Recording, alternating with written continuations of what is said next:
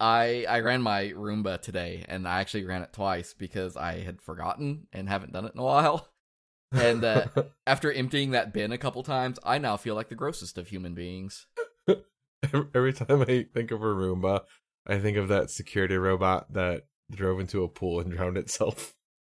I just imagine it going back to its little docking station, and as it pulls in, it just lets out a sigh, and it's just like. uh, Snyder. Hey, brother. Can you...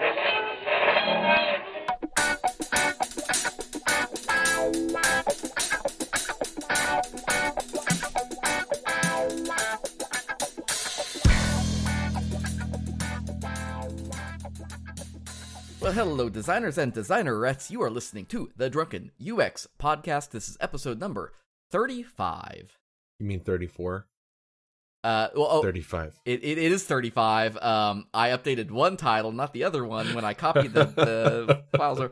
I've, it's, you know what, it, it, this is what we call a good problem to have, right? That we've now done enough episodes that it's starting to get confusing as to which number we're on if we don't check. So, um, I'm, I'm all right with that. So let's see. Uh, How are you? I'm I'm doing well. I'm one of the hosts of the show. Uh, if you haven't heard us before, or this is your first time listening to us, my name is Michael Fienen. Hello, Michael. My name is Aaron Hill. I'm also hosting the show. It's nice to meet you. We we enjoy Aaron's presence. He is a, a light of our life, and I, he sits in his room. I, I get to watch him uh, in, in these uh in these chats, and I can see all of his kids' pictures hanging up behind him. And uh, Yeah, so some of those are from them. Some of them are pages I've colored. and oh wait wait what? I color stuff. I like adult coloring or grown up coloring books, not adult coloring books. That's a different kind of thing. Oh. I've the, So- I've only got one thing on my wall back behind me, and you'd commented on this before because you you've seen it in the background, but you never knew what it was. Yeah. Um, I don't have a kid, so I don't have drawings or anything, but I do have a uh, Judas Priest record that is uh, Right. "Sad Wings of Destiny," and so that's framed and up on my wall. It's funny, you posted a photo of your desk on Twitter the other day, and that was the first time I'd ever seen the other side of your room before. and so I was like connecting the dots, like, oh, okay, wait, I know where that corner is and that corner. I have an accent wall. yeah, so uh folks, episode number 35 of the Drunken UX podcast is brought to you by our friends over at Nucloud. They do interactive maps, uh, illustrations. They have a whole platform that you can embed stuff on your site. Go check them out if you're looking for anything interactive map related for whether it's a school, city, hospital. Uh, I'm sure they would do a theme park or your backyard if you really wanted to. really big haunted house. Really big haunted house, sure. Uh, there's one up in Kansas City that's like two haunted houses side by side. Uh, apparently, it's like supposed to be one of the best ones in the country. I don't know. I've I've been there Nice. at one point. So, so you just get scared half to death on one side, and then the other side they finish the job. Yeah, hopefully. um, that, that's the one you go into and like you don't get to come out of unless you uh, Right. sign a release and all this. And they literally murder you. yeah, so uh, if you want to check us out, go by either uh, Instagram at Drunken UX Podcast, or you can catch us on Twitter or Facebook at slash Drunken UX. Uh, if you want to chat with us at some point, um, feel free to drop into Slack at drunkenux.com slash Slack, and that'll get you right in. And uh, we would love to sit and have a chat with you at any point. Um, Hello to Virginia de Guzman, who has recently joined the chat room and has been talking to us. So when you finally get up to this episode, hi. I don't know how far in she is yet, so maybe a few hours. Uh, so let's see. Uh, I also want to, before we get into everything else, I did want to give a shout out to one of our listeners, Mike Henderson. Um, we always say, you know, if we get something wrong, to let us know. Uh, and Mike uh, sent us a message on Twitter, and we were talking about um, accessibility in color palettes with Gutenberg, and I made the comment that they didn't have a contrast checking on the color palette selector. right. Uh, that is, in fact, not true and hasn't been for quite a while, as it turns out. Uh, oh no. I am just dumb on that, and that's all that amounts to. So, uh, shout out to Mike for uh, calling us out on that, and I did want to issue a public statement because I don't want to. I don't want the folks at, at, at WordPress to be angry at us. Uh, and all of that because I didn't want to misrepresent them. So they do. If you go in and, and I and play with their color palettes, and I was looking at it, it does pop up a thing that Um, if you select two colors, it will warn you that it has potential contrast issues. So that, Cool. that is in fact a solved problem on that front. Well done, WordPress. Well done, WordPress. Uh, whether you like Gutenberg or not, they did that part good. what are you drinking? I got uh I've got some Stoli crushed pineapple vodka with a splash of orange juice in it. It's not bad. I used to love Stoli. Um, I do. I mean, I don't not like Stoli. Um, but I definitely when they started putting out like all the flavors, that was Mm. kind of one of those moments that was like, yeah, not so sure. it's like you don't you don't see Grey Goose cherry, you know? The Stoli's flavored uh, and we're obviously not sponsored by Stoli, but their uh their flavored vodkas I think are the the better or best of the flavored vodkas. Like I don't like Absolut's flavored vodkas. I love their marketing and their regular vodka is fine, but like the flavored vodkas just don't sit well. It's the the flavored stuff is all always ends up coming out really sugary. yeah. It's it's kind of like they and I mean it really is. It's just grain alcohol and Kool Aid. when I used to serve tables, um, our bar manager would always say, like, if someone ever orders a mudslide, upsell them on getting Stoli Vanille uh, in it. It was just, you know, a dollar or two upcharge. Um, because it's really, it makes it taste better. Because the, and it really does too. I mean, it's, it's subtle, but, but it's yeah, good. and I yeah, I can see that. Eh, That's probably fair. I'm old enough now that it's like I don't do much flavored. like and, and like uh the the one thing I'll have uh, is and I've had it on the show of course is the gingerbread which has fireball in it. And it's like Yeah, I I won't good. I'm not going to shoot fireball or something. That's just that's humiliating. Let's just be let's face it. But and it does it's it there's so much sugar in it that it, it just Yeah. uh is not good. But as like a component to something, Mhm. I I can see it. And same with the flavored vodkas. Like if you just want something sweet and flavored, uh, then go for it. But uh, I'm I'm past the age of shooting any of that. That's for darn sure. Uh, I, What do you got? I'm over here with my Bowmore 12.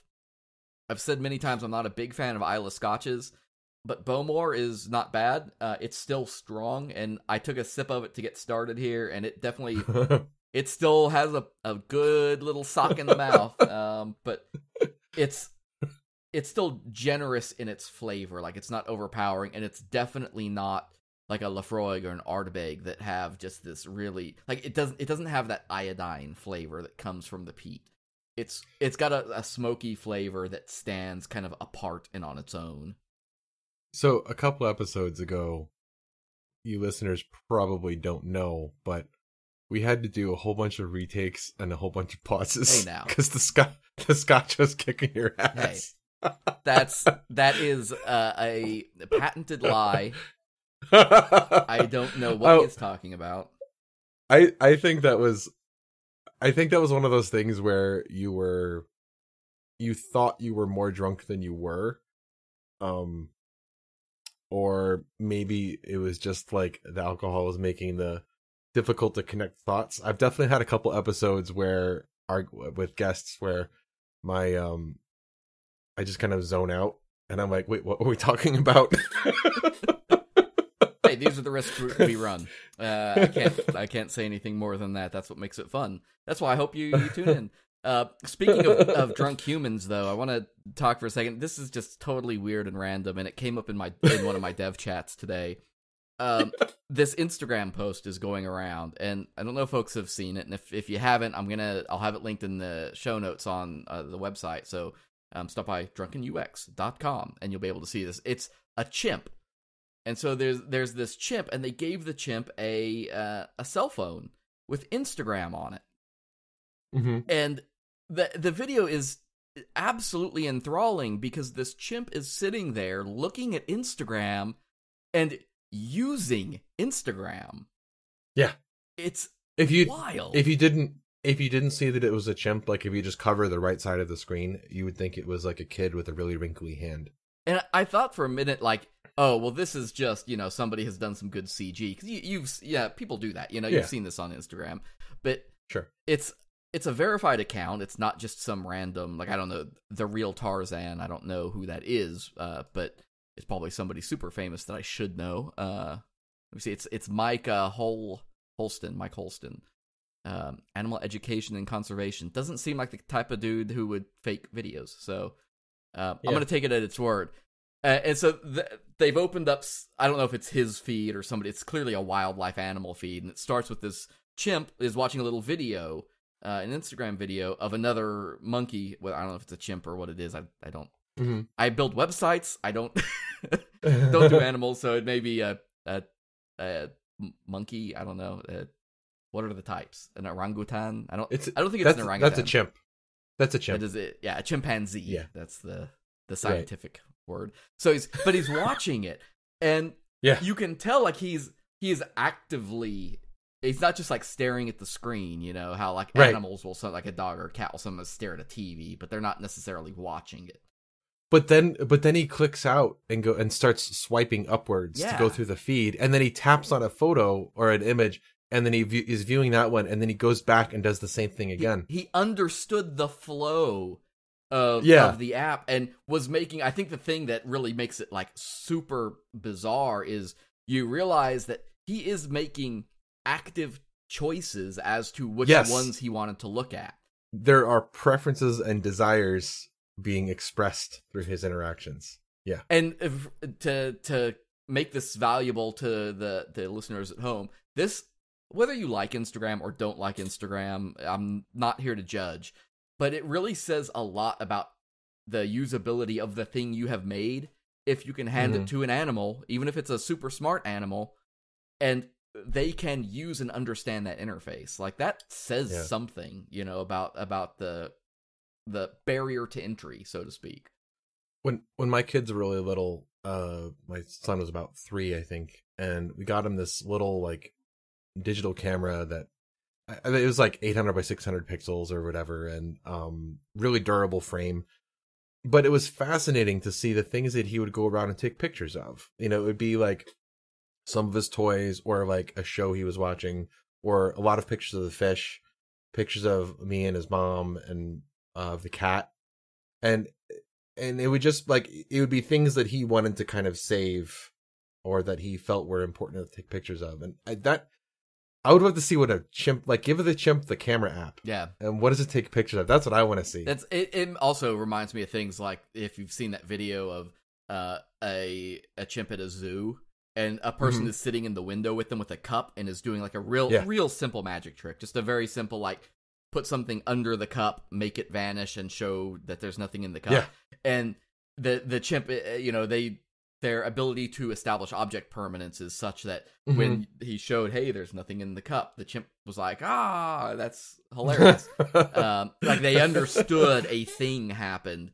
Um, yeah there's there's so much to that. I don't know. It's it's just very Yeah. it's very neat. Go go look at the video if you haven't seen it yet, uh, because I do think that it's an interesting thing. And I guess and you say like kids, um, don't they say yeah chimps are basically like a three year old child or something like that, like on a intelligence level? yeah i i could see that So yeah there's there's definitely something to be said there, especially when you think about user interfaces and usability. So uh, the other thing though that we wanted to just kind of start off and and see it in here, um, being that it's the end of April, uh, this is Mhm. this will be the last episode for the month.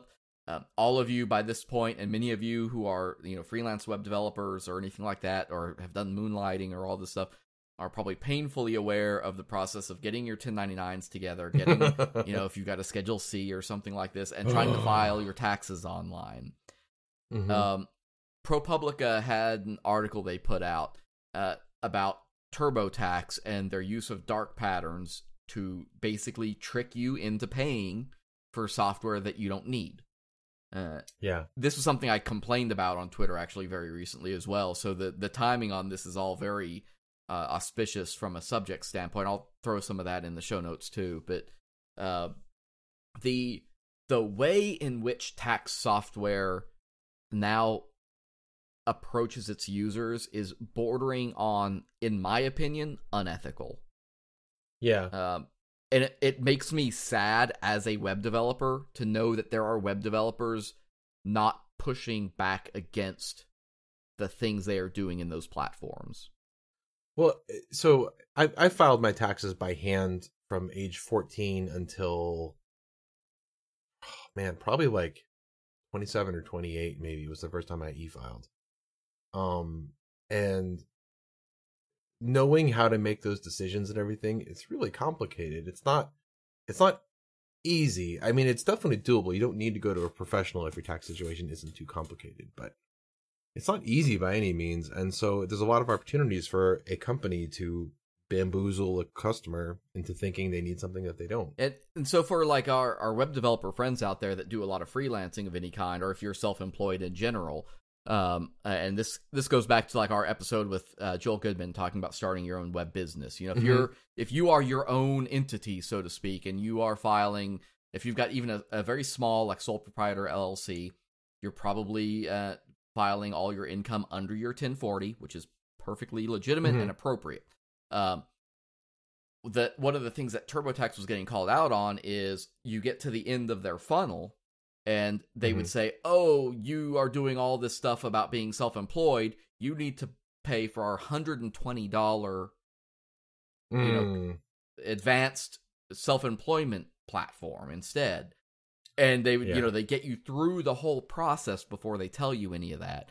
And the reality is that from a legal standpoint, the IRS has an agreement with many of these companies that if you make under $66,000 a year, yeah. you do not have to pay to file your taxes.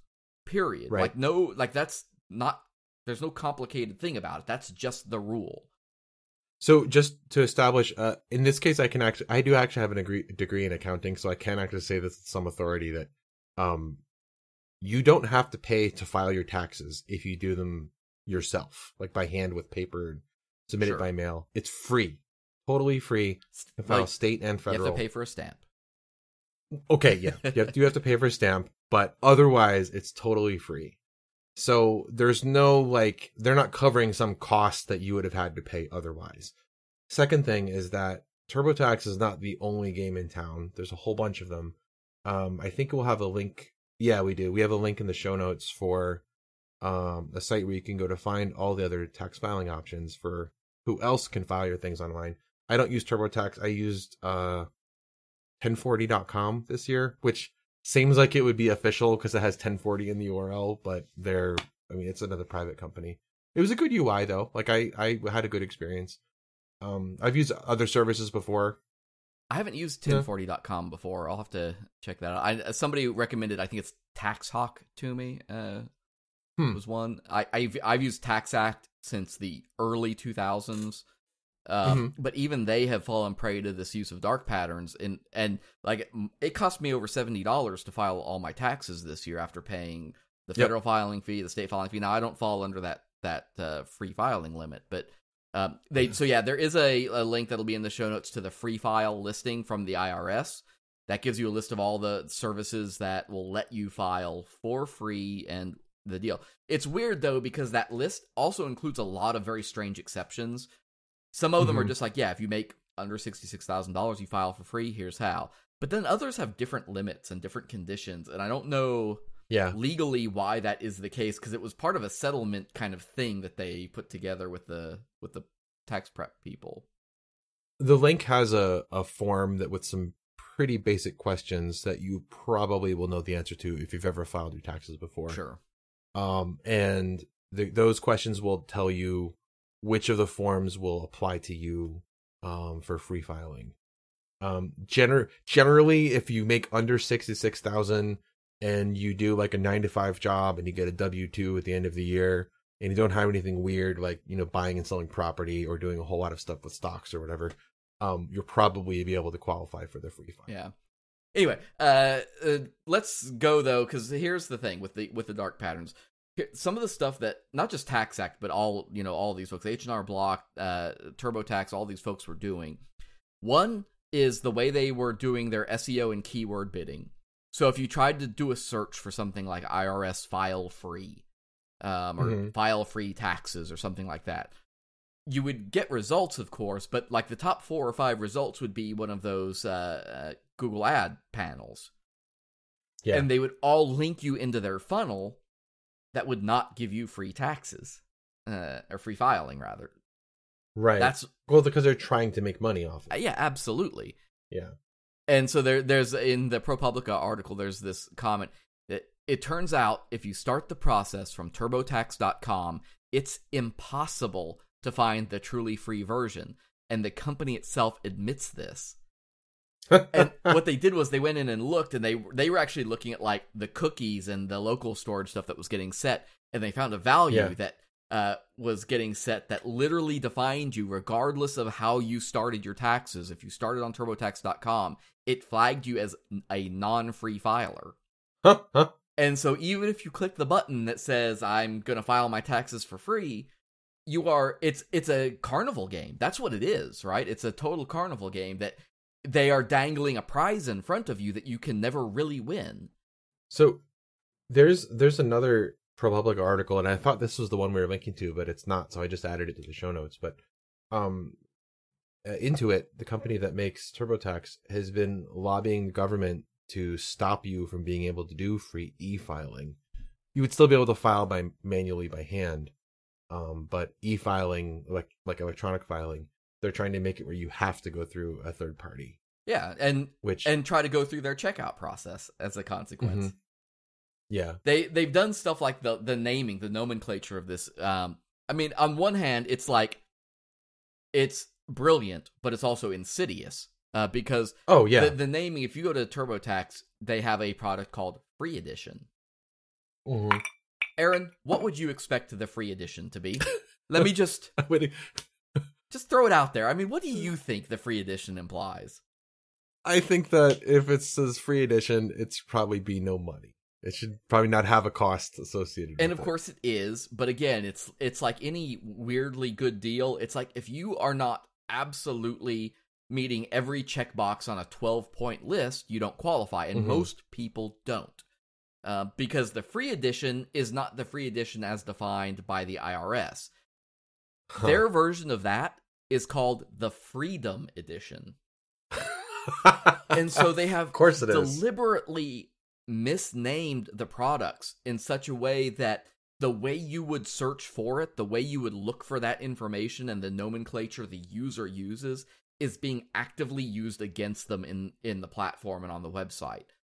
yeah. I mean, that's that's I, I said to start, it's unethical at the very least, in my opinion. I I know that other articles have been much more strongly worded about this, but there are alternatives to TurboTax. TurboTax is doing bad things here, and I, I I can't. I would never recommend them to anyone. There are plenty of good alternatives that do just a fine job. Um, I won't say which one you should use. That's up to you. But maybe don't use TurboTax. It it all reminds me, and it doesn't. I mean, like I said, I don't use TurboTax. I use TaxAct, but I still see the same Mhm. stuff. It all comes down to this yeah. very anybody who's ever used GoDaddy, which Yeah. at some point we do. I don't know why that's a weird rite of passage, but at some point we've all had to deal with GoDaddy. But the their approach to upselling Mhm. and trying to trick you into th- paying for things like you know, uh, if you want a privacy guard on your DNS registration, yeah. You know, Yep. what does that cost through Yeah. GoDaddy? Like ten bucks, twelve bucks a year, something extra. Oh my gosh, really? I don't I don't know That much? It may not be, and I may be wrong on that, and don't don't take that as word. Okay. But they charge. They charge extra for privacy guard. Uh, wow. Google doesn't. That's literally part of what you're paying for. Like it's just free. it never used to cost any money. I, I remember I used to register domains through DreamHost and like, you know, the privacy, the WHOIS privacy anonymization was always part of it. I, I it was just a recent thing when they made it be like a, an upcharge. Yeah, yeah, and I mean I may have that wrong. It may be much cheaper than that, but the fact of the matter is they try to upsell you on it. Um, Yeah. which is not great. What what the tax software does, and like what I saw in, in Tax Act, they're like, "Hey, let us run these reports for you, uh, and you know we'll we'll do this planning. We'll we'll offer you these planning services for your next year, and Mhm. that gives that is an extra service they want to charge you for. If you have to attach extra forms, that's where they start funneling Yeah. you into all of these other versions of their product. Adding on states or anything is always extra. Um, the my favorite one is the audit protection, and they're like, "Here, Yeah. pay us extra, and we'll give you audit protection." And I just want to look at them and be like, "What are you, the fucking mob?" okay, so all right. I actually paid for that this year. It was the first time I ever did, and the only reason was because my uh I I had some inheritance last year and some other stuff and the tax situation was weird and I wanted to just it was like 30 bucks and I was like, "You know what? It's just 30 bucks peace of mind. Sure. I'll take it." And I think, you know, in certain circumstances, I'm sure it's well worth it. And if you if you're Mhm. paying for tax preparation, you probably should pay for that or have it, you know, as part of the package. I would argue if you feel like you need that level of protection, you probably should go to an actual You should do an Yeah, you should actually go Yeah. to a tax accountant and have them do it for you because most of the Yeah. time they do include that protection as part of what you're paying Yeah. for.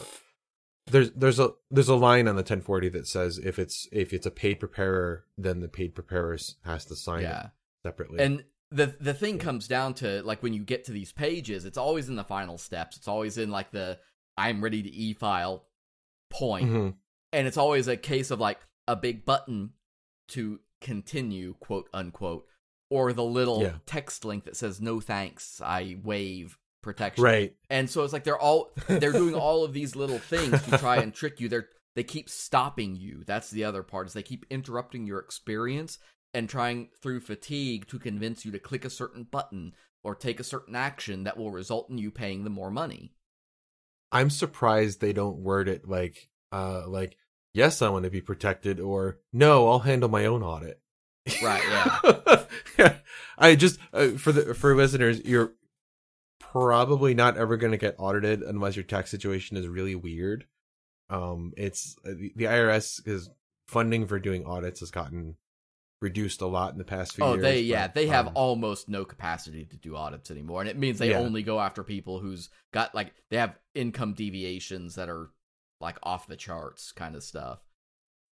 if if your if your tax situation like basically like if your tax situation is such that a computer could flag you as like likely needing an audit for example if you have a lot of weird deductions or if you have a business that mysteriously wipes out all of your income because of deductions or something like that then you're more likely to get an audit but if you're just if you're making a good faith effort to file your taxes like chances are if you get any kind of audit at all it'll just be a form letter that says like oh hey you owe us an extra hundred or two dollars or whatever. Yeah. I had that happen a couple of years ago. Yeah, I forgot.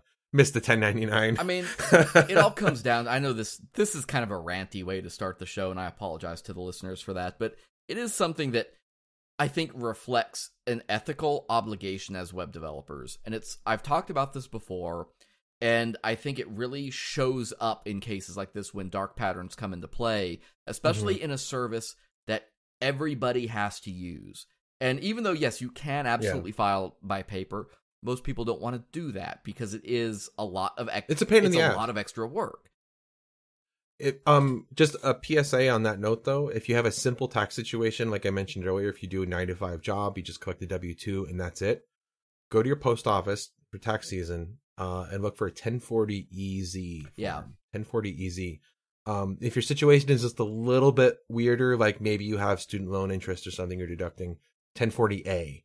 Those are both very simple. You don't have to re- save your receipts or anything like that. You just put, you find the numbers in the boxes and you fill them out on the form. You do some very simple math you can do on a calculator or on a piece of paper, um, and then you sign it and mail it in. It's it's really it should take you thirty minutes to an hour. And most. here's the real crux of this situation is that all of these companies, H&R Block, TurboTax, Tax Act, Intuit, take your pick, all of them have a vested interest in ensuring that you think it is too complicated to do your taxes yourself yeah, and that you Yes. can't trust yourself to accomplish that math. They they Yeah. have a vested financial monetary interest in making you feel that. And you Mhm. have to resist that whether it's in their commercials, in the calls to action on their website, whatever that case may be. Trust yourself more than them in those situations. Well, their revenue models are based on selling these services and upcharging, and they make more profit if they get more up upsold services or premium services. And- so I promised I wasn't going to go like political on this point, but it is Eh, it's not it's political. not political, but it is. It, it comes back to this idea that these companies, the re- they're part of the reason our tax code is so complicated because again, Yeah. they have a vested interest in that. They can afford to make sure that they have ways to work out that math. And the more complicated it is and the more systems it takes to figure it all out, the better off they are because they know that they convince people that they can't handle it on their own. And they they Yeah. they have to create that dependency otherwise the model doesn't work. Oh, uh, one last PSA: if you do do freelancing or you collect 1099 income, um, file your quarterlies. Don't don't pay the penalty. Mm. Yeah. Um, and if you do end up owing money to the IRS, uh, you can set up a payment plan. They will give you, I believe, four months, like until August, um, with no interest at all. And then if you need to go beyond that, um, the interest rate is very manageable. So don't don't feel like you have to put yourself out, and certainly don't put it on a credit card because they're going to be paying more in Yeah, interest. that's and that's really important for folks who do any kind of freelancing. And while this may, you know, the the idea of dark patterns is one thing, but the idea of just tax issues in general is another. yeah, Um, I do think that's really important for people who do a lot of freelance web development to think about because that I've had years where uh, I've done like uh, consulting contracts on the side, hmm and I mean it's we're talking like five figures worth of of consulting work that that Yeah. adds up and if you don't pay those Yeah. quar- and the quarterly tax thing like they you can complain about like education and all that all you want to about well they don't teach Mhm. you how to do taxes and yeah yeah yeah Yeah. uh one of the things that you really don't learn about until you've sat down and talked to other people is that idea of quarterly taxes. Uh, that's something that yeah, until you realize it's a thing, it's not something that just comes up, you know. So the Yeah. the end point of this before and we're going to I swear we're getting into our real topic. this idea of ethics in web development and I the thing I said on Twitter the other day was this idea of I feel like as an industry we we almost need a hippocratic oath as web developers because we have nothing else that keeps us in check when it comes to marketing and business uh, decisions affecting the things that we build. And this idea that I'm going to build the thing that I'm being paid to build because I'm or that I'm being paid to build is a very damaging mentality to take on because it's very turnkey and it Mhm. makes you not think about the consequences. And at the end of the day, web developers are literally the last line of defense between the thing Mhm. people, you know, the business thing people want to build and the thing that is right for users. I I know you're a fan of uh, Larry Lessig, the guy behind the um, Creative Commons, and also ran for president uh, at least once. Um, he had a thing for the uh, Rootstrikers nonprofit Right, that he yeah. ran, which was uh, it was I forget the name of the pledge, but what it, it was like a few bullet point items, and um, Congress people and, and other represent representative government people could could aff- like assert I like I pledge or I will not do this. Like I will not take money from these people or I will not do these things. It would be cool to have something like that for web developers, you know, just with with a a very short like half dozen items of kind of some ethical things that we will abide by as web developers. Um and kind of just, you know, asserting these things. And because I don't, I, you know, I I don't want to call out developers and the folks who have built these systems and things like that. But at the end of the day, you did build it, uh, and Yeah. you know, it's it's the Oppenheimer uh, quote, right?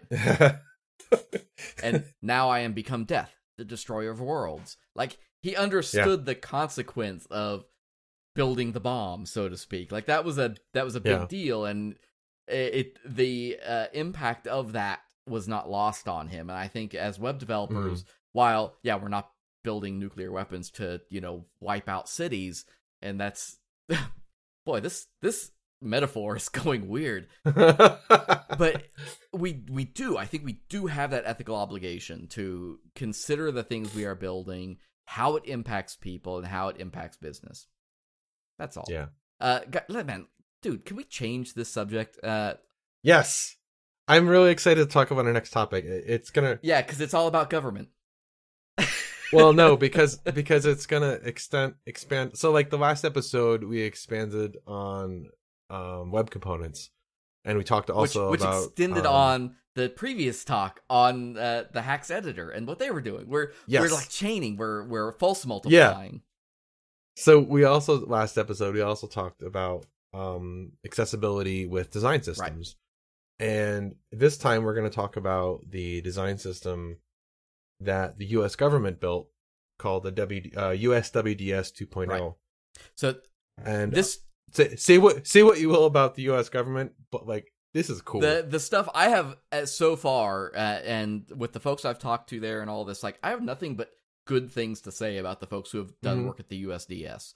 Um, that's the United Yeah. States Digital Services. It's a department of the federal government now. They work kind of like it's kind of like the Peace Corps, sort of like people go Yeah. there and like work stints basically like a year they'll they'll work a year on contract or something like that Mhm. and they'll go and they put teams together and they send these teams out to places like the VA or something like that. And they say, Yeah. "Hey, we're going to help you with your website. We're going to fix it." And these are folks that are genuinely good at what they do. These aren't like you know the way we have a thought about web development uh from a government standpoint like it's frequently not good. I hate to say that, but I mean there is this idea that right the people who it's it's kind of like that the people who can't uh do teach mentality. You know, the people who can't really we- do web development end up in government web development jobs, uh, which is not fair, but it was for a while. Um, I mean, we talked about healthcare.gov, uh, although in I would say, in the defense there, healthcare.gov was done by a third Yeah. party The, contractor. the so, and the front end versus the back end there is I think an important Yeah. distinction. having as someone who worked in web development in the government, I can say that the there are smart people, many smart people that work in there, and um, I I really like I'm excited to see this product because it's really neat. It's and it's it's a design system like we talked about last episode. Yeah, so last episode we were talking about this idea of how web components can help you build a design system and the value that they add Mhm. there. In in 2015, USDS stepped up and said, "Hey, government websites are bad. They Mhm. aren't working well. They aren't fulfilling the contracts with the users from a usability standpoint. Let us help." And so they Yeah. came out with the first version of their design system. And at that point in time, it was very much like a foundation or bootstrap kind of system.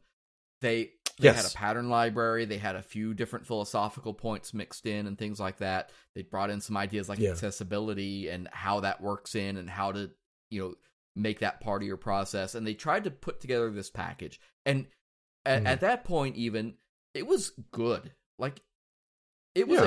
a it, for for its time. it was very serviceable. Oh yeah, it was it was Yeah. entirely usable. It was open source on GitHub, so if anybody wanted to go and play Mhm. with it or adjust it or help with it, um, they could certainly do that.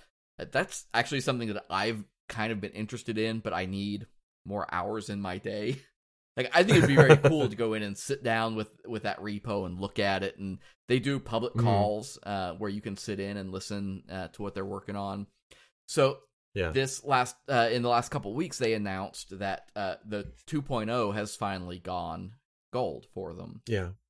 it has included i'm just going to read the list here it has incremental uh, adoption so you can basically bring it into a project and use the pieces you need very again very much like a foundation if you use npm or something to build a foundation Mhm. project you can import it and then turn on just the parts that you want uh, they've introduced it uh, practical design tokens func- functions and mix-ins again trying to Mhm. focus on the the small bits and just what you need um accessible color system where, where have we Yep. heard that before um, expressive theming which is uh, a, an attachment to this idea of they don't want to break up or disrupt the existing uh, layouts and templates of sites that uh, exist currently and so they have built in these uh, these catches and hooks so that you can bring in existing stuff very easily Right, because it doesn't need to be grayscale or olive drab or boring colors. Like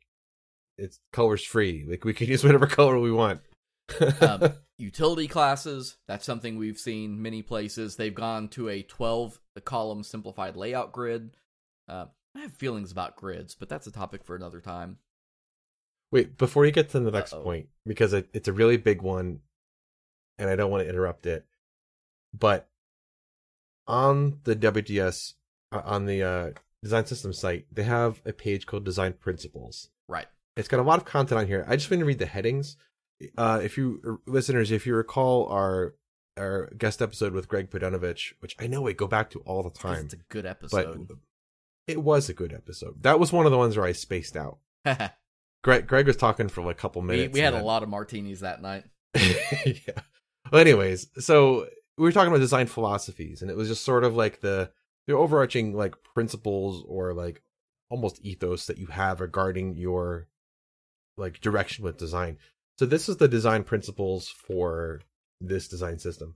Put user needs first. Make it easy to do the right thing. Accessibility is fundamental. Start from existing solutions. Be consistent, not static and share what we do. And like and that's it. Those six things. It, you know what? I think one of the big ones there that be consistent, not Mm-hmm. static. Yeah. That's it. Doesn't feel like much when you say it, but when you think about it from a how you do work standpoint, hmm it really starts to mean a lot. I think. Uh, yeah. And this idea of consistency doesn't mean not changing. Right. Right. Uh, you know, as you become more fluent in a language, a foreign language or something, like you're still you, you're still using your own vernacular and your own inflection and technique, but you get better. You get hmm you get smarter about how you think do things. And that growth is necessary. You are still consistently you, but you haven't stayed static. You haven't stayed in that sort of very base level of thinking about the language. And Yeah. I think that's how that translates into a design system. Right. So I interrupted. You're about to talk about this last item that I think is super cool. You're fine. Um, wait, I'm Do gonna it. I'm gonna skip because there actually is one after that, but I don't have any. I have no bullet points after that one. That's the it's a stable foundation that is built to help grow. Which yeah, sure it is. Of course, everything is. So the one though, and this is silly, but it's it's also fun. They have introduced the Public Sans typeface. Public Public Sans. Public Sans. So you know Yeah. we've got Open Sans, we've got uh, all of these different open license uh, uh, sans serif fonts, and they came out and said, you know what, we're gonna do our own too. Uh, Mm. I'm gonna link it. There's an article in the show notes uh, from Vice of all places, but they they wrote up uh, some details on uh, this font, and it's it's a very it's an interesting idea. Um, it does make sense from the standpoint of them trying to express their own uh, Mhm. sort of standard, and they wanted a typeface that would reflect the scalability that they wanted across all of their governmental properties, which is vast. Right. I'll we'll talk about that in a minute. So the, the well, it's it's public. Like like Open Sans is is one thing, but like Public Sans, like I just like how that sounds. Yeah. Like it's like the sans serif font that belongs to all of us, but they they released it. They could have done it as like public domain, right? They could have just said this is public domain, anyone can use it. But they didn't. They used the OSI. They used the Open Source Initiative license. So it's under the Open Font license. So it is like using an like an official, you know, tech community flagship standard that's sort of like not owned by any governmental body. Like the Yeah. Open Source Initiative is just like collectively owned by all all of us. And and they released it under that license, and I think that's really neat. it it goes back to that idea, right? Of the folks who are working at USDS, uh, they're on their game. Like these aren't Yeah. just random guys that got hired and decided to do Yeah. development. Like these are folks who are looking towards. They still have thirty years of career ahead of them in many cases. Like oh, yeah, they're yeah. young, they're they're engaged, they're enthusiastic, and they care about the way work is done. mm-hmm. They're the the one thing I don't get. I'm gonna read this quote because Yeah, I don't know. I don't know about this. I don't- I, cause at, at my response to this typeface was probably what a lot of folks will look at and is like, just why? What's Yeah. the point in having your own typeface when there are so many out there? There was a quote from them, and this is quoted in this Vice article. It says, during the US web design system 2.0 development process, it became clear that this typeface could be a useful target for our font normalization feature, the GSA spokesperson explained. Since other faces are normalized to the optical size of Public Sans and common system fonts of USWDS 2.0, using Public Sans in our design file ensures that when designs go into production, the balance of the type hierarchy remains similar even if the chosen font eventually changes. In other words, Public Sans is somewhat of an in- internal test case for w- or USWDS 2.0's ability to adapt whatever typeface a designer may wish to use into the visual language of the rest of the USWDS framework. What the I don't un- fuck does yeah. that mean? I I don't I don't get that Like- either. like I get that you know fonts scale differently and and things like that, and I I Yeah. think that's kind of what it's dealing with.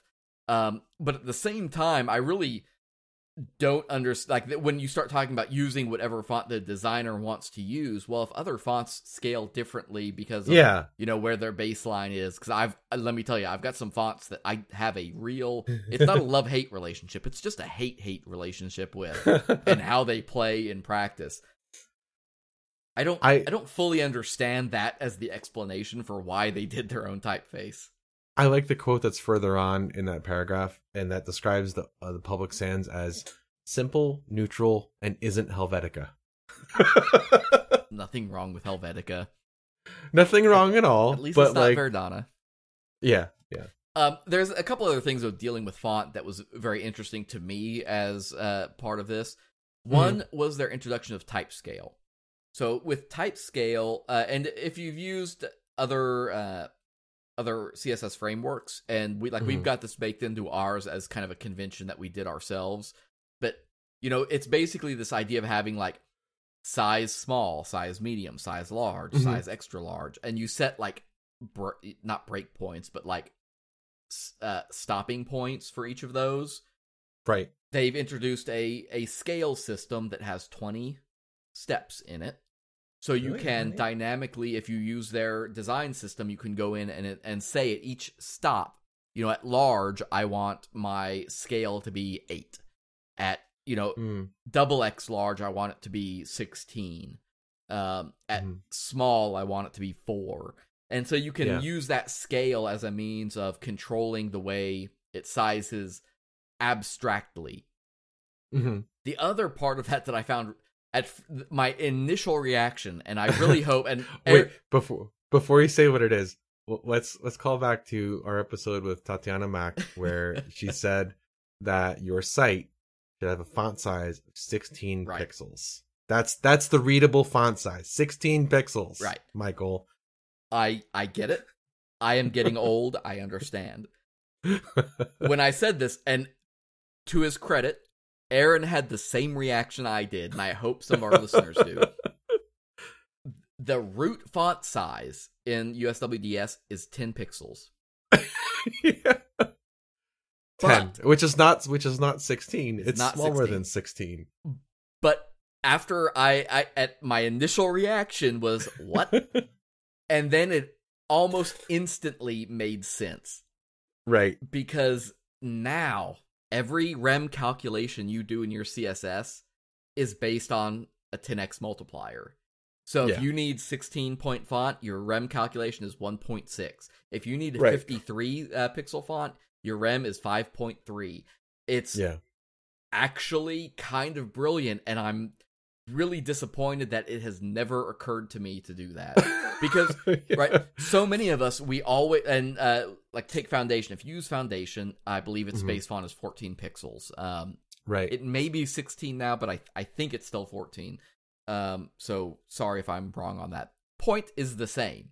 If you Right. then need a 27 pixel font what's the rem calculation on that off the top of your head? From 14 was- if, 14 to what? if your base is 14 and you need 27 what's the rem calculation off the top of Uh, your head? one- come one- on. One point one point five. Or no, nope that would be twenty one. Uh, God, fourteen to twenty seven. yeah, see? Because that's what we get. That's the kind of things we get handed by designers sometimes. You open up your InVision sketch or your InVision deal, your sketch or uh, XD or whatever the case may be, and you get these specs that are like, wait, what font did you use? Just under one point eight, I think. Yeah, it, it's a weird number, and it's not something you can just rattle off. Right, right. But if your base is 10 and you need 27, the calculation is 2.7. It's Yeah. it, kind of brilliant. I I sort of love it. This is this is like the difference between using um imperial standard measurement versus metric. Oh yeah, yeah, yeah. This this is the the two Americans in the room here realizing the Right. importance of the metric system, right? Um, so to everybody who listens to us overseas, we get it, we understand. Uh, yeah. but really, it is. It's it's a very uh, intuitive thing, and I'm honestly the next time it comes up, I'm gonna advocate for a 10 pixel base font and yeah. and then use that as the rem calculation on everything because man talk about making it easy like and i don't know if you do this uh aaron but when i like look uh, when i'm working on a Sass file and i'm trying to Mhm. calculate a particular font size i always do the comment out to the side that is like you know this Right. is this is 1.125 rem and it's meant to be 18 pixels Right. Uh, and because I do something something like that. yeah because you need that reference for other people and everything but Right. yeah, I mean, this, this eliminates that need. It's it's silly. It's such a weird, like small Mhm. thing, but man, that attention to detail Yeah. absolutely speaks volumes to the folks who have built this, and and my hats off to them because Yeah. I don't think I've ever read an article from Chris Coyier or or Ethan Marcotte or any of these folks that have advocated for a 10 pixel base font and and uh, justify it that way. And if they've written that and I missed it, I apologize. Uh, don't scream at me, but uh, well, yeah, it's you should check check it out. The the links in the show notes. Uh, and it, it it's a good font too. Uh, Let's just say that because we didn't mention that the, the font Here. is a perfectly good font. It's super here. I can actually just read the URL because it's that easy. It's v2 dot design system dot digital dot gov. That's it. v2 dot design system dot digital dot gov. Yeah. It's it's cool. Check it out. So okay, let's see here. Uh, it's worth noting that this isn't like a little niche product that isn't being used anywhere. Um, the digital services have worked hard to roll this out within the federal government of the United States. They've now got it on like 200 websites, Mm-hmm. which I mean, the the federal government has I think a lot more websites than people realize. Oh my Uh, gosh, yes. But Yeah. and, and we'll have a link in the show notes. They have a list actually on their uh, documentation of every place they have rolled it out, and it's everything from the White House uses it, the VA uses it. It's deployed on parts of Health.gov. Mm-hmm. All of these different uh, departments of agriculture and folks like that have it, as well as lots of like fringe sites and and small services and things and one offs um, that get produced now. All start with that as the base layer. And I even remember Aaron talking to you uh, uh, a few months back about this, and and you were real excited about the idea of like trying to introduce this because you worked, Yeah. and you were a government contractor, and so it was like this idea of hey, let's look at bringing this into our work since it's already kind of a government standard. Yeah, yeah, uh, and I was uh, the people that I talked with on my team at the time. Um, they were aware of it, and they were working on changing out some of our templates for it too. And based on the 2.0 rollout, part of what they're emphasizing is it's easy to adapt to. So it's not a matter of bringing it in and changing your whole website. It's a matter of bringing it in and accommodating the website and adapting it over time to the new features, hmm which makes it a good starting point and a good a good starting point for anybody trying to build a website at that point or update a website. You know, if you go from using you know your own code to something like Bootstrap or Foundation, you frequently Mhm. find yourself having to rewrite your entire website.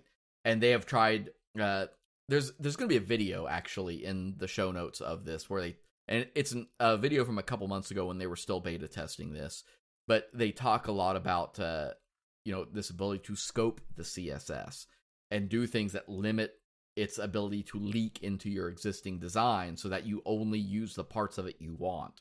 Um, Yeah. and they were they were very cognizant of that. And again, back to this credit, like this was built by people who get it. They understand these challenges that we have as boots on the ground. It's awesome. So this idea of design systems certainly isn't new, and not new in government even. Uh, Mhm. You had mentioned to me a uh, presidential candidate for this year, and he has a funny Yeah. name. That's all I remember. it's um Oh, the way that I do yeah. remember. I do remember. It's the marketing Yeah. campaign. Butt edge edge. it's um uh boot edge edge. Is it is it That's- boot edge edge or is it butt edge Yeah. edge? Because Boot. I'll tell boot you, edge edge. the the marketing thing literally says butt edge edge. I just, I mean, I think the t-shirts say boot edge edge, don't they? I I don't. I buy me a T-shirt and I'll wear it. That's all I'm gonna say. I th- this isn't to say I advocate for him or anything. I uh this isn't an endorsement at all. I Uh, I I'm just literally aware of him. the guy.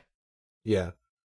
Um he uh he's got a he, he made some press recently where there was uh uh kind of a media like ooh about the design system that his campaign rolled out. Yeah, like and to be clear, like this is in Fast Company. It's not just Yeah. like some random slash dot article or something like that. Like they're what they did made Fast Company, and so we'll have a link to that as well in the show notes. So check that out because yeah, it's it's neat to say the least. Yeah. Uh, the design system, i it's basically just a um, color palette set and maybe like some graphics and uh, just some like pre-made marketing collateral that can be used by like you and I or, or anyone who wants to endorse or campaign this particular candidate. Um, I'm only briefly going to mention this, but there was also a Twitter clapback um, because Mina Markham, I hope I'm saying her name right, she had done a design system called Pantsuit for uh, the Clinton campaign, uh, and there was a bunch of um, people who were like, uh, you know, Pete's not the first person to do a design system, and rightfully so. Like she legitimately did one for that campaign, um, and I guess uh, you found a book designing Obama by Scott Thomas. Yeah, yeah. So uh, I don't know if this is a design system, but it's similar. It's well, yeah. It, it I think it definitely qualifies. Uh, This goes back a, a, a fairly long way in terms of you know web technology. Certainly, um, this goes back to the original Obama campaign in 2008. Scott Thomas uh, put out his book Designing Obama, where they went into like everybody remembers that O logo, but Mhm. the design concept that they had for the campaign overall was certainly much bigger than that. The book's like 338 pages. It's it is a Yeah. comprehensive uh, look at the way they approach design and branding for that campaign. Not just online, of course, you know, it covered the spectrum. Um, but that was maybe one of the first really big political sort of like hey, we're actually putting thought into this marketing camp. Like, let me ask you, name name one thing associated with George W. Bush from a marketing standpoint. Logo, W. logo, design, colors, aside from red, red, white, and blue. W W. W. Yeah. Yeah. Like, what what was the what was the Georgie marketing Dubs. anchor of his campaign? Uh, yeah. and I, I challenge anybody to tell me because I honestly I don't remember anything about his campaign, and I'm old enough to remember. So, but Obama came out with this idea of hope, right?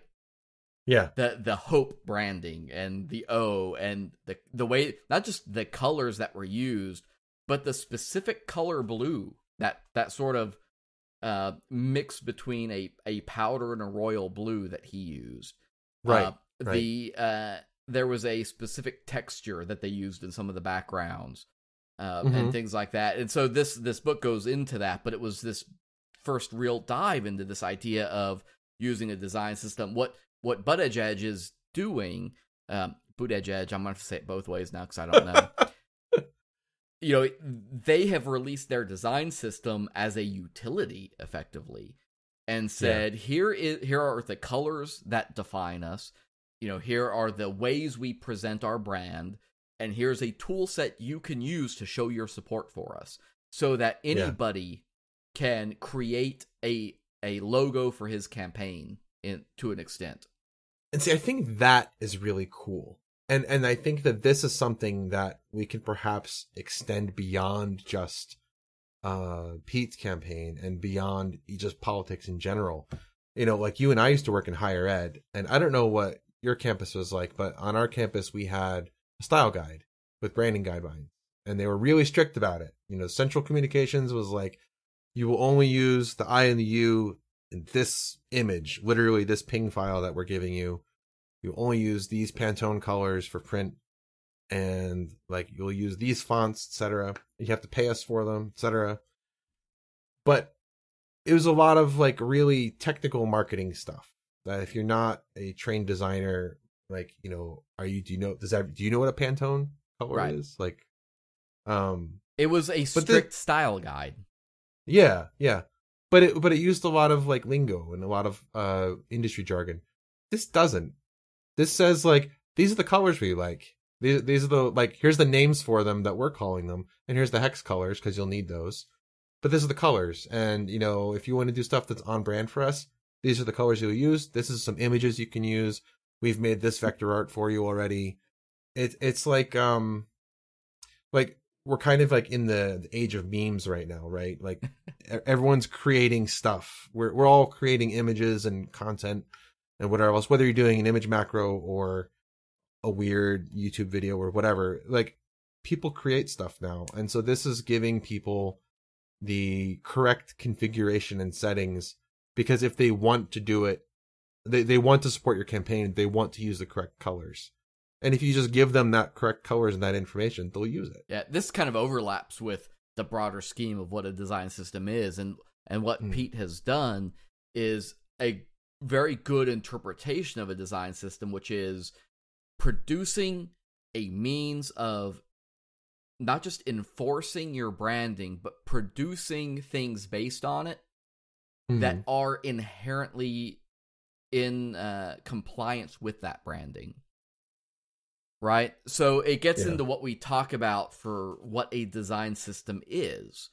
Design systems are a confluence of the philosophy and values that drive you as an organization, which, like you, mm-hmm. you quoted from uh, the, the WDS, they've got six design philosophies that anchor what they built the styles that go along with that. Styles are an abstract expression of the the colors you know the branding the voice the things that define you culturally and then the Yeah. patterns. The patterns are the implementation of those things. You know they are the strict well and and so the the one thing that us uh, wds 2.0 said we're releasing practical design tokens. Um, they use that Right. phrase tokens tokens are that sort of abstraction and application of patterns hmm and so we'll I'll throw a, a link in the show notes to the design principles as well because I think those translate all that really well. But that's really what we get to because at the end of the day, design systems help developers. They help designers absolutely.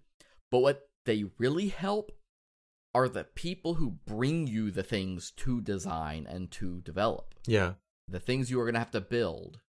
and and for for a campaign especially especially one that's positioning itself as kind of grassroots ostensibly um this one the their design toolkit offers uh let's see logos the colors like i mentioned before type so like which fonts to use and then um there's a thing called team pete and that has uh designed state named like your state so new york for pete or whatever Right.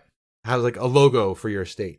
Um, but if you were, if your organization, and so if your university campus or your, I don't know, local sports team or whatever, if you want to allow your fans or your supporters to show their support, this is a really cool way to do that.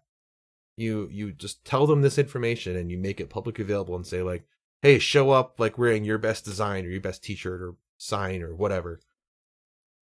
Um, here's here's the stuff you need to know about us. Yeah. So what this is all designed to do is uh, get you to the point as a developer or a designer that you can deal with the ad hoc work that comes your way. Mm-hmm.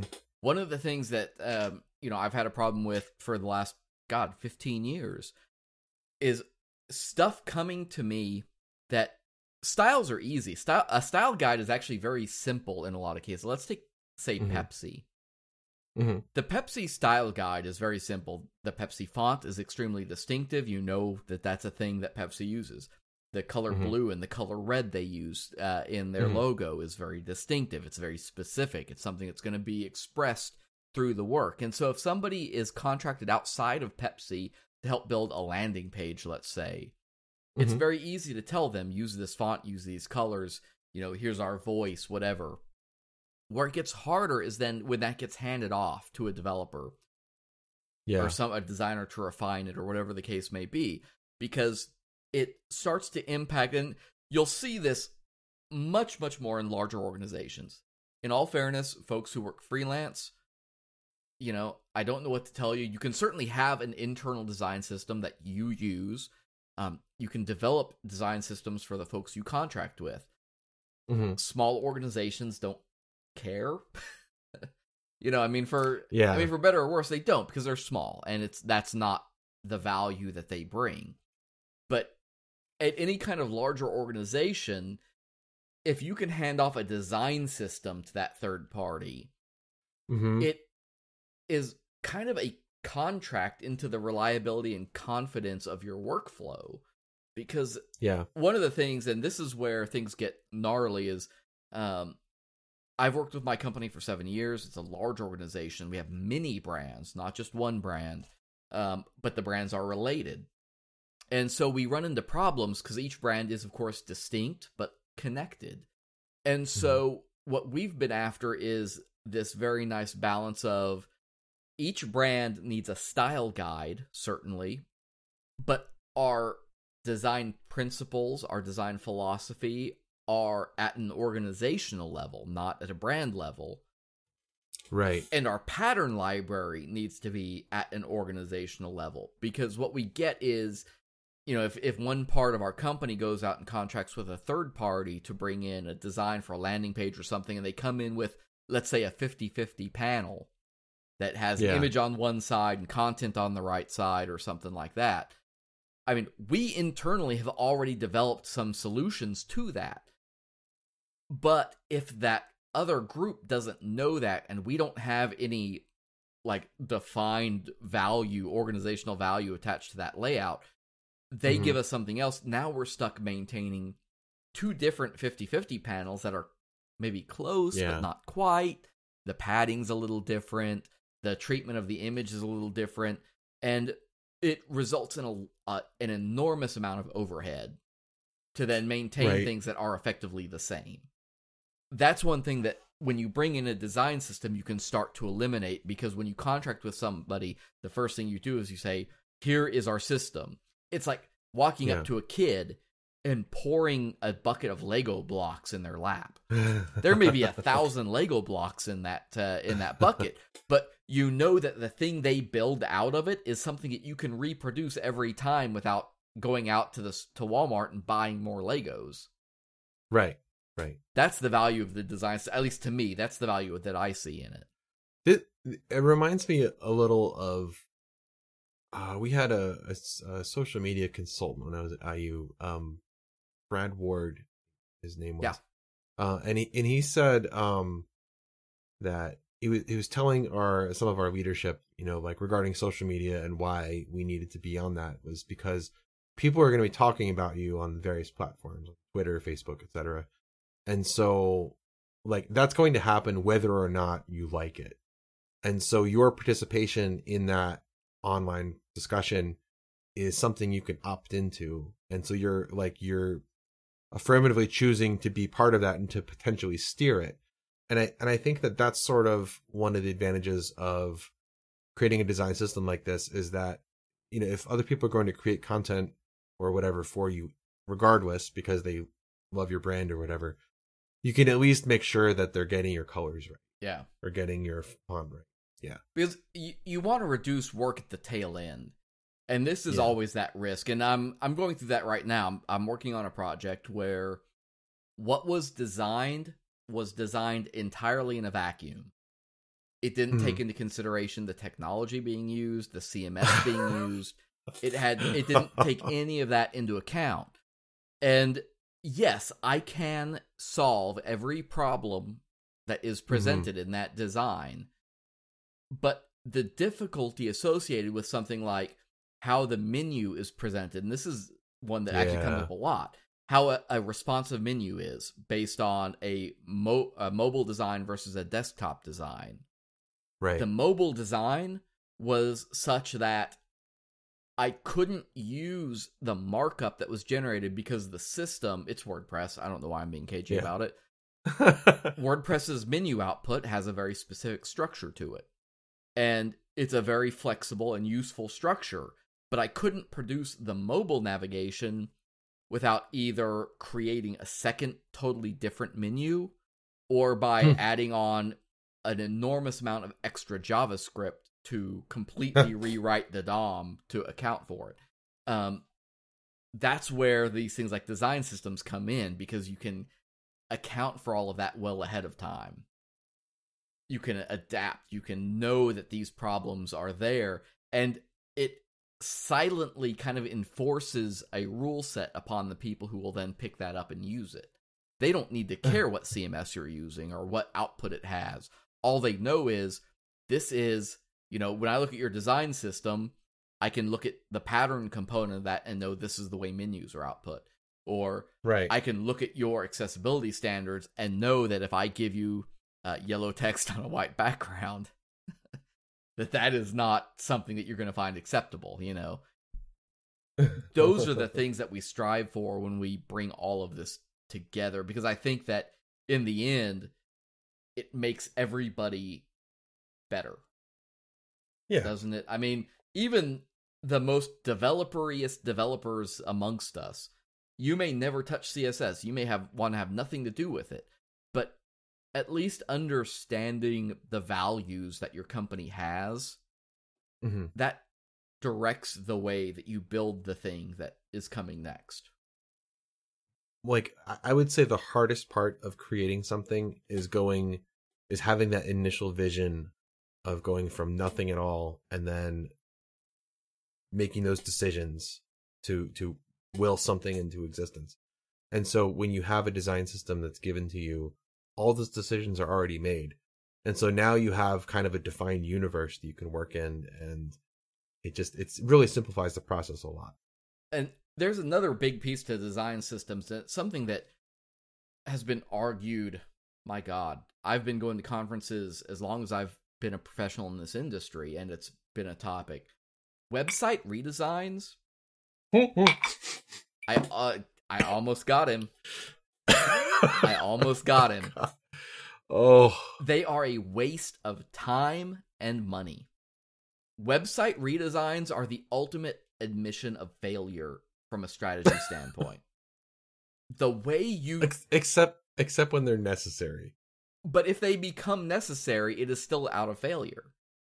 The only time that is not true is if your company has been bought by another company and you are forced to literally change the entire identity of your brand.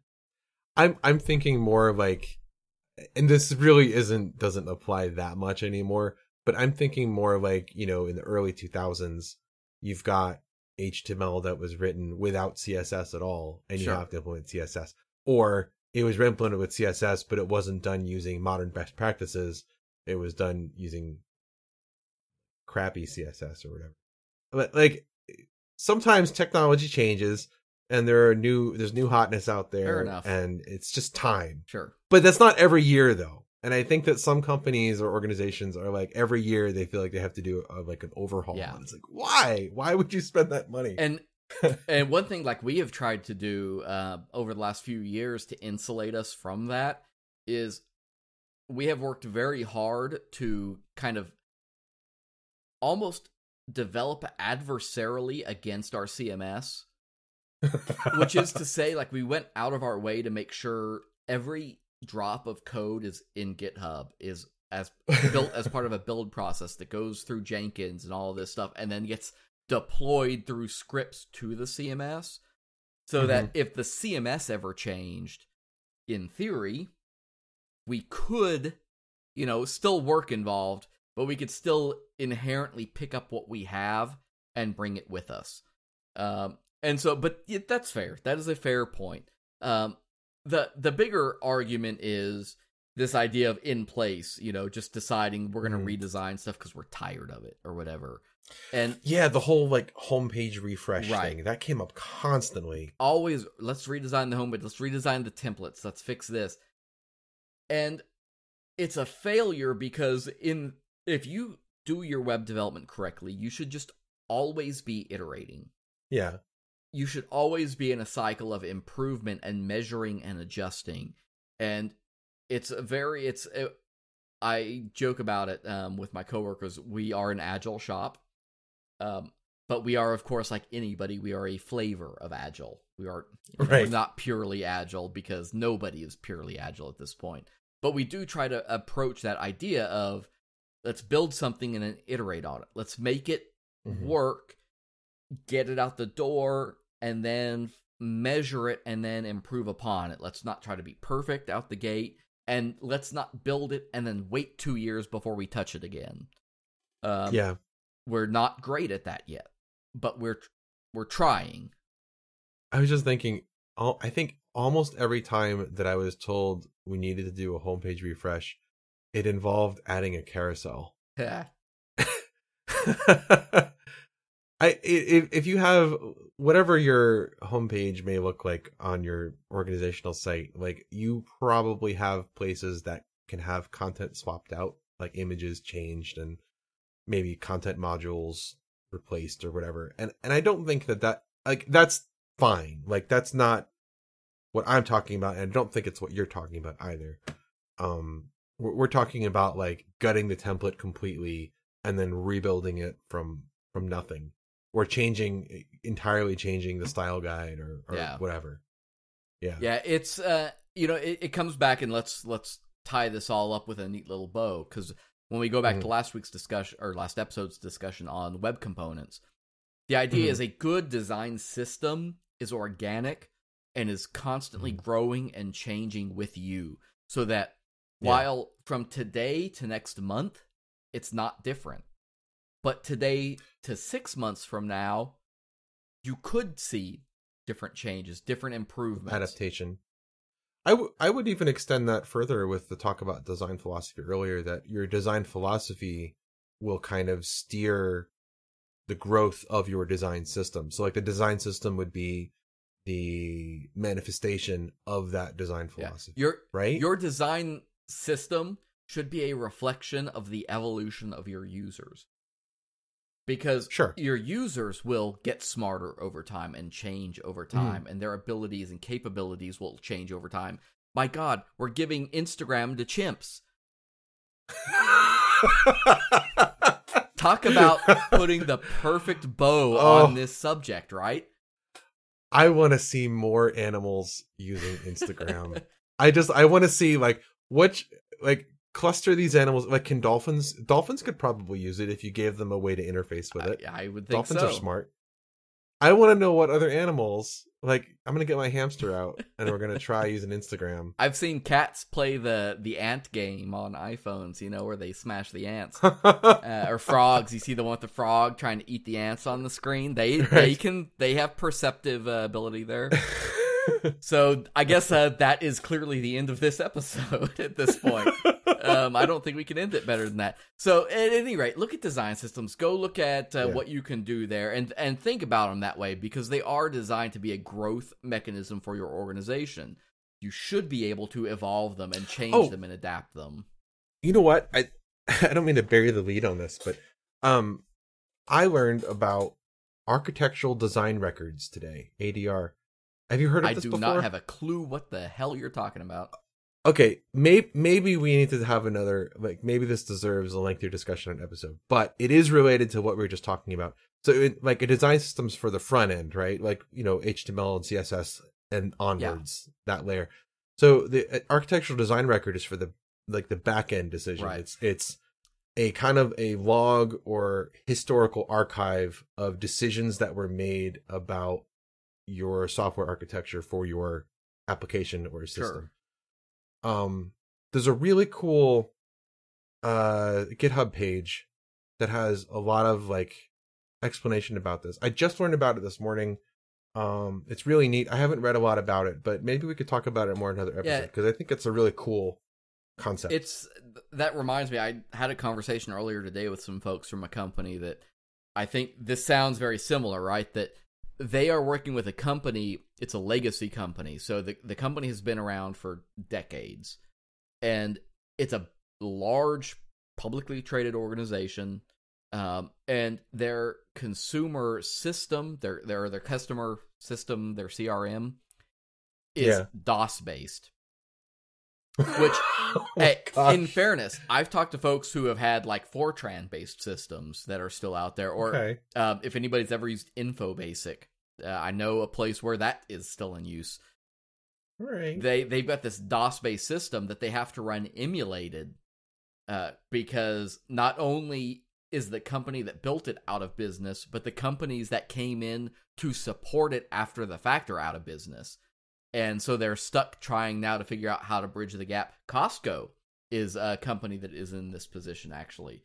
Um, Costco's like Huh. inventory management system is all command line DOS based. Um, it may not be DOS specifically, but it is command line of some flavor. But Huh. but I I can see immediately where you're going with that. That idea of Yeah. let's apply the design system to the development side so that we know why technology decisions were made and things like that. That's So the the main website that I mean, at least from the discussion that I was in, is adr.github.io, and I'll, I'll add a link to the show notes. yeah, here. but yeah, um, do just yeah, it's it's pretty cool, uh, and I I want to learn more about it, and I I think that it it definitely. I've been worked on far too many apps where I come into it and I'm told like, oh man, if you yeah, if you could document some stuff as you're learning it, that would be great because we don't have that. Yep.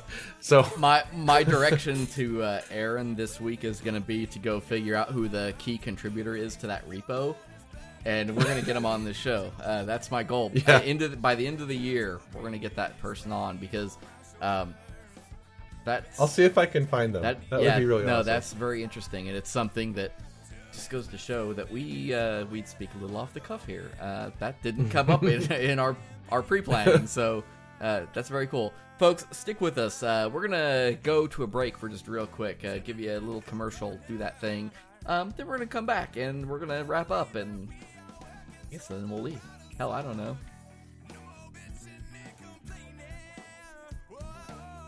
The Drunken UX podcast is brought to you by our friends at Nucloud.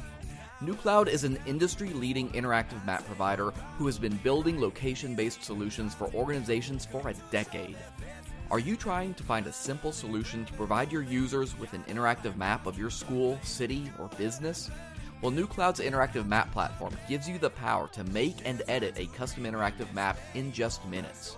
They have a team of professional cartographers who specialize in map illustrations of many different styles and are ready to design an artistic rendering to fit your exact needs.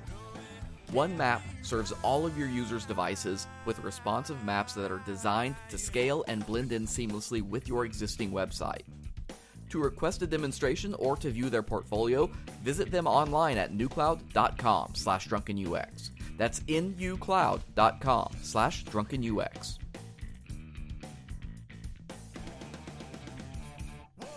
Everybody, thanks for joining us this week on the Drunken UX podcast. Hey, if you have a topic that you'd like to hear us cover at some point, feel free to drop by the website, drunkenux.com. Click the contact link in the main navigation, and you can submit the form there. And if you want to hear us talk about something that's important to you, let us know. I'd love to hear uh, what you want to hear us drink scotch and vodka and uh, whatever else may be. I don't know. Hey, Aaron, save me. Yes. Oh. So, you know that Twitter thing we were talking about Yeah. earlier? We're we're on there. Uh, Did you know that? occasionally. it's twitter.com slash drunkenux. More and more, Or, unfortunately. Uh, I'm having to commit more time to that. It's uh, a blessing and a curse. uh, facebook.com slash drunkenux. And then Instagram, where the chimps hang out. All the chimps are our fans. Instagram.com slash drunkenux podcast. And, oh, oh, and Slack. drunkenux.com slash Slack. All the places. We are a, a popular bunch of people, and we love talking, mostly because we love hearing the sound of our own voice. Uh, I mean, I do anyway. Uh, folks, genuinely, thanks for tuning in this week. If you have anything you want to hear coming up, we've got a bunch of stuff coming up that you're going to want to tune in for from uh, book reviews to interviews to guests and other topics. I promise you, it'll be worth your time.